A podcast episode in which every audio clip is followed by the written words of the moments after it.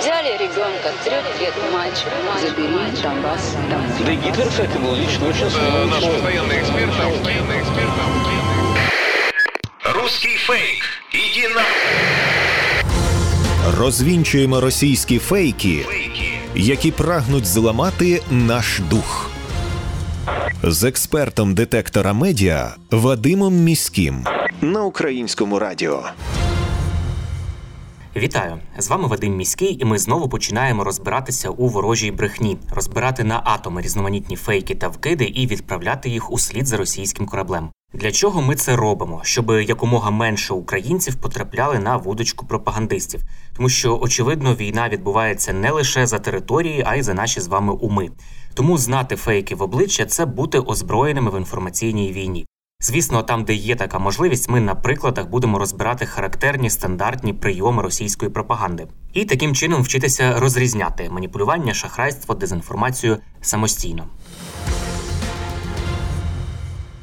Німеччина планує захопити Росію. Таку тезу поширюють російські пропагандистські медіа. Також її тиражують у соціальних мережах, насамперед в російських телеграм-каналах.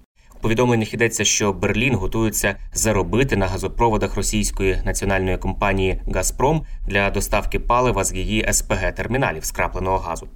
Мовляв, за прогнозами, німецька влада швидше за все готується до захоплення Росії у такий спосіб. Ну і пропагандисти переконують, що німці намагаються захопити Русь із сивою до історичної давнини, що це чергова спроба, черговий виток цієї історії. Насправді ця заява кремлівських змі нічим не обґрунтована. На неї звернули увагу аналітики європейського проекту EU versus Disinfo. За їхніми даними, така теза виникла на тлі новин про вибухи на газопроводах Nord Stream, Nord Stream 2. Проте ніяких фактів чи доказів на підтримку твердження того, що Німеччина хоче захопити Росію, звісно ж, не існує.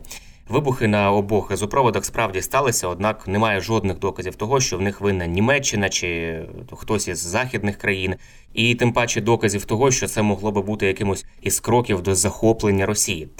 Як повідомив верховний представник ЄС з закордонних справ і політики безпеки Жозеп Борель, будь-який навмисний підрив європейської енергетичної інфраструктури є абсолютно неприйнятним і буде зустрінутий європейцями жорсткою і спільною відповіддю. У НАТО нагадаю, ці інциденти назвали навмисними, безрозсудними і безвідповідальними актами саботажу.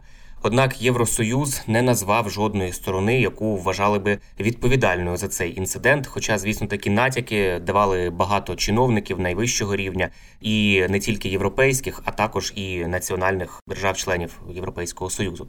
Взагалі, російська мантра про те, що вона звідкись бачить загрозу, що хтось хоче її захопити, це стандартний прийом російської пропаганди. Пам'ятаємо, що зокрема і напад на Україну Росія обґрунтовує так званою загрозою з боку України. Мовляв, якби вони не розпочали війну, то Україна напала би на них першими. От тут ситуація є цілком схожою. Нова вигадана загроза для Росії. Пропагандисти приписують президенту Зеленському заклики завдати превентивного ядерного удару по Росії. Дискусії про це активізувалися в інтернеті. Російські агенти поширюють чутки у соціальних мережах, зокрема у французькому сегменті їхньому, що президент Зеленський нібито пропонував НАТО завдати превентивних ядерних ударів по Росії. При цьому користувачі цитують епізод із онлайн виступу Зеленського у австралійському інституті Лоуї, який президент мав 6 жовтня минулого року. У короткому ролику, який супроводжує ці публікації, вирізані слова Зеленського про те, що НАТО необхідно завдати превентивних ударів по Росії, аби втримати її від використання ядерної зброї. Російські медіа і російські представники влади одразу звернули увагу на такий заклик і назвали його закликом до початку світової війни із непередбачуваними жахливими наслідками. Насправді ж, президент Зеленський не закликав до ядерного удару по Росії. Того ж дня його слова пояснив прес-секретар Сергій Нікіфоров. Президент говорив про період до 24 лютого. Написав він: тоді потрібно було вжити превентивних заходів, щоб не дозволити Росії розв'язати війну. У свою чергу радник очільника офісу президента Михайло Подоляк підкреслив, що Зеленський під ударами по Росії мав на увазі санкції та збройну допомогу. І дійсно, якщо ми відслухаємо повне відео, подивимося, навіть у цій цитаті, навіть в цьому уривку не зустрічається слово ядерний превентивний удар. а йдеться про превентивні удари, превентивні дії загалом. Але деякі французькі акаунти в соцмережах почали знову поширювати цю маніпуляцію. У таких публікаціях не вказують, що виступ Зеленського був ще 6 жовтня, і багато з них, як на Фейсбуці, так і у Твіттері, супроводжуються однаковим текстом. Зеленський просить НАТО про превентивний удар, розуміємо, як ядерний удар по Росії.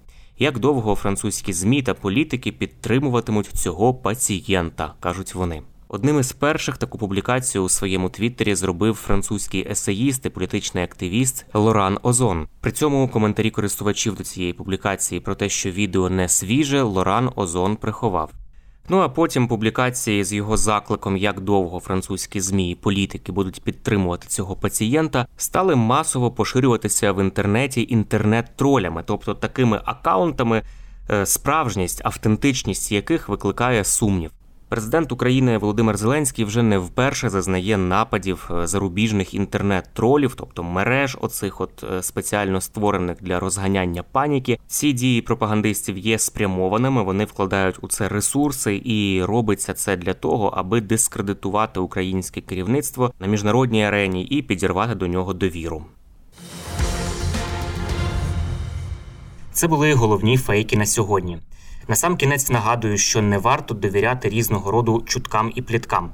Усі напівсекретні панічні повідомлення, джерело яких неможливо точно встановити, мають у нас одразу вмикати червоне світло в голові, що таку інформацію потрібно перевірити. Як правило, за такими неконкретними джерелами та емоційним панічним викладом ховаються інформаційно-психологічні операції ворога, який прагне нас деморалізувати.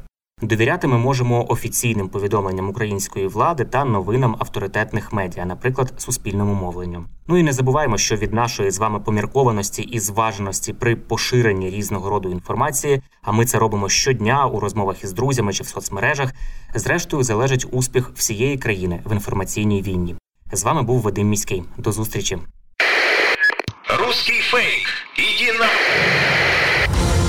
Розвінчуємо російські фейки, Фейки. Які прагнуть зламати наш дух. З експертом детектора медіа Вадимом Міським на українському радіо.